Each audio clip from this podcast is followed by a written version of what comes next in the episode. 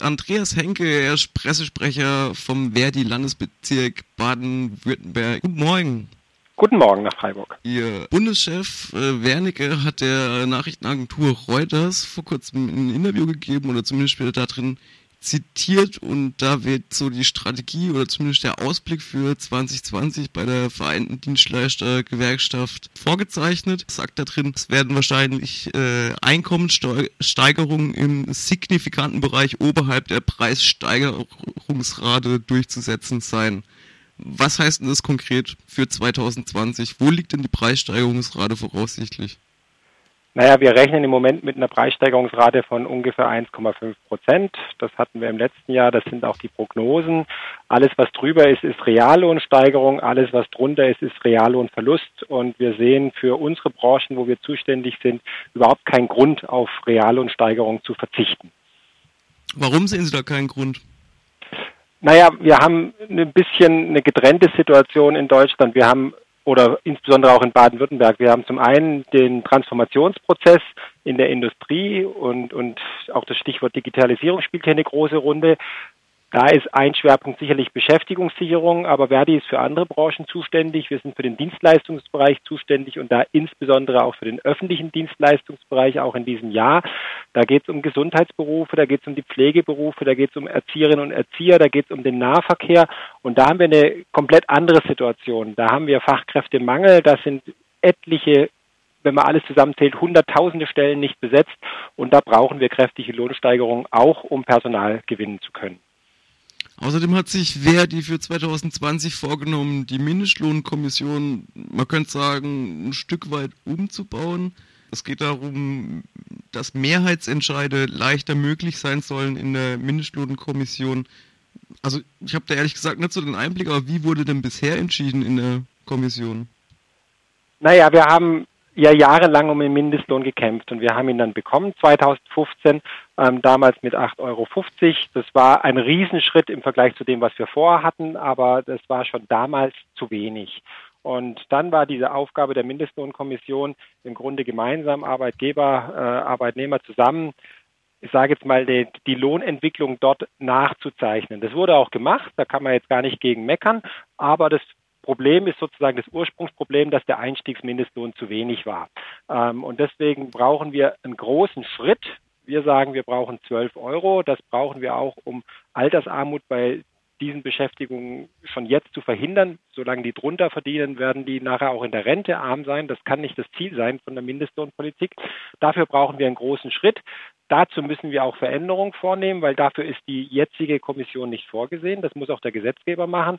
Und danach, wenn wir den großen Schritt gemacht haben, dann kann man wieder zu diesem durchaus vernünftigen Pfad zurückkommen, dass die Kommission im Grunde versucht, die Einkommensentwicklung auch in diesen Branchen nachzuzeichnen. Okay, aber jetzt nochmal, Ihre Kollegin und Vizechefin von Verdi, Andrea Kotschis, wird ja in dem gleichen Interview auch zitiert, und zwar äh, dringt, will sie darauf dringen, die Geschäftsordnung der Mindestlohnkommission umzubauen. Das hört sich ja eigentlich auch nach einem drastischen Schritt an. Ist sowas ein, so einfach möglich? Naja, äh, dafür brauchen Sie die Politik, dafür brauchen Sie Mehrheiten, ähm, aber ähm, das heißt ja nicht, dass man es trotzdem fordert. Also ich finde, wir müssen schon da überall äh, den Finger in die Wunde legen, wo es Wunden gibt. Und das ist eine, äh, so wie das im Moment konstruiert ist, kommen wir hier einfach nicht voran.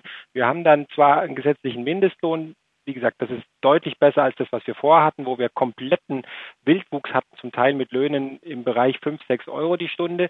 Aber das reicht nicht zum Leben. Das reicht zum Beispiel auch, jetzt sprechen wir hier in Baden-Württemberg. Im Moment haben wir 9,35. Von 9,35 kann man in Baden-Württemberg nicht leben. Punkt.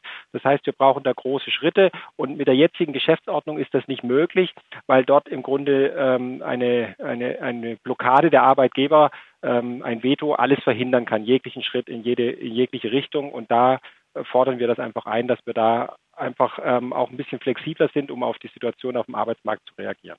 Also die Kommission entscheidet bisher im Konsens. Sie, sie, sie, kann nur im Grunde gemeinsam entscheiden, weil man ansonsten keine Mehrheiten hat und damit ist das Ergebnis natürlich immer ein Kompromiss. Und äh, wie gesagt, das war auch die Aufgabe bisher ähm, und, und, das hat sie auch gemacht. Aber das äh, mit der jetzigen Zusammensetzung und mit der jetzigen Konstruktion ist ein großer Schritt nicht möglich, den wir unserer Meinung nach dringend brauchen. Verdi setzt sich dafür ein, dass der Mindestlohn erhöht wird auf 12 Euro. Am 30. Juni dieses Jahres scheint dafür der Stichtag zu sein. Bis dahin muss die Kommission einen Vorschlag gemacht haben. Das hört sich nach einem ziemlich engen Zeitplan an. Wahrscheinlich werden sie auf ziemliche Widerstände stoßen. Wie bereitet sich denn Verdi darauf vor? Naja, ähm, da muss man, denke ich, einfach ehrlich sein. Wir haben, wir sprechen wir vielleicht auch nachher noch drüber, wir haben die tarifpolitischen Bereiche, wo wir selber sozusagen die Tarifverhandlungen aktiv führen können, wo wir auch die Möglichkeiten haben, ähm, mit Warnstreiks und Streiks Druck auszuüben, ähm, wo wir es ein Stück weit selbst in der Hand haben. Also auch da haben wir es natürlich mit Arbeitgebern zu tun, die gänzlich andere Interessenlagen haben und wo man sich erstmal durchsetzen muss, aber wir haben es in der Hand. Das ist beim Mindestlohn anders. Den Mindestlohn brauchen wir da, wo Gewerkschaften, das ist jetzt nicht nur Verdi, sondern das gilt alle, wo die offenkundig äh, aufgrund der Branchenstruktur, aufgrund der Beschäftigtenstruktur, aufgrund auch von historischen Entwicklungen nicht in der Lage waren, ähm, gute Löhne durchzusetzen. Also nehmen wir mal ein Beispiel, das Friseurhandwerk in Baden-Württemberg, da haben wir jetzt zwar mittlerweile ein, ein einen allgemeinverbindlich erklärten Tarifvertrag. Das ist gut, aber davor hatten wir ihn nicht. Und es ist einfach deutlich schwieriger, Tarifpolitik in dem Bereich zu machen, wo es in der Regel ein, maximal zwei Angestellte in dem Betrieb gibt, als wenn wir jetzt zum Beispiel in öffentlichen Dienst nehmen, eine Stadt Stuttgart, wo allein weit über 10.000 Beschäftigte sind, die man gebündelt und kollektiv dann vertreten kann. Das ist die Grundproblematik. Deswegen haben wir in diesem Bereich auch immer nach dem Gesetzgeber gerufen über Jahre und haben gesagt, ähm, das ist ein Skandal, dass in bestimmten Bereichen so wenig verdient wird und das muss gesetzlich geregelt werden. Das ist auch, jetzt sage ich jetzt mal, kein grundsätzlicher Systembruch.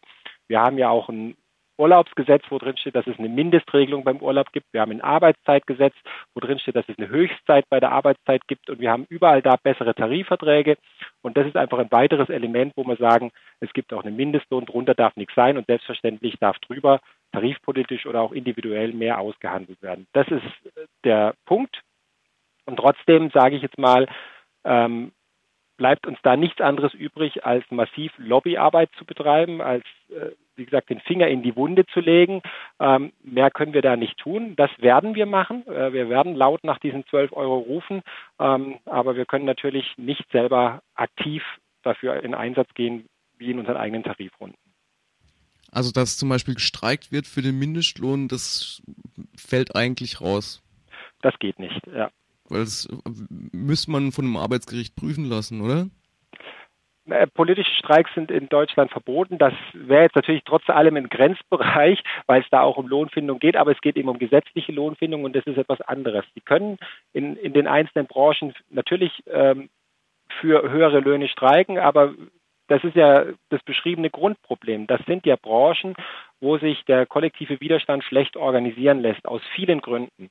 Ja, meistens, weil es sehr zerstückelte Bereiche sind mit, mit kleinen Arbeitgebern, äh, wo nur sehr wenige sind. Und das heißt, ähm, da sind wir ja wieder bei dem Dilemma, wo wir vorher waren. Äh, wenn wir es selber hätten tarifpolitisch lösen können, hätten wir den Mindestlohn für diese Branchen nicht gebraucht. Das war nicht so und deswegen brauchen wir da die Politik, aber sie ist da in der Verantwortung. Ähm, ich finde, auch eine große Koalition kann ja nicht einfach zugucken und sagen, das ist grundsätzlich in Ordnung, dass es in Deutschland nach wie vor Millionen Beschäftigte gibt, die von ihrem Gehalt nur sehr bedingt leben können und die auf keinen Fall mit ihrem Gehalt eine ausreichende Sicherung fürs Alter erreichen können.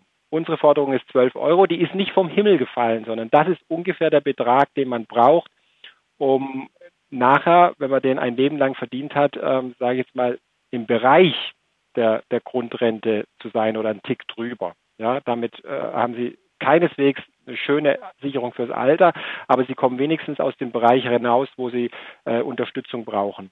Äh, das ist die Marke und äh, ich glaube auch wirklich, ähm, dass es dafür auch große Mehrheiten in der Bevölkerung gibt und jetzt ist einfach die Politik am Zug.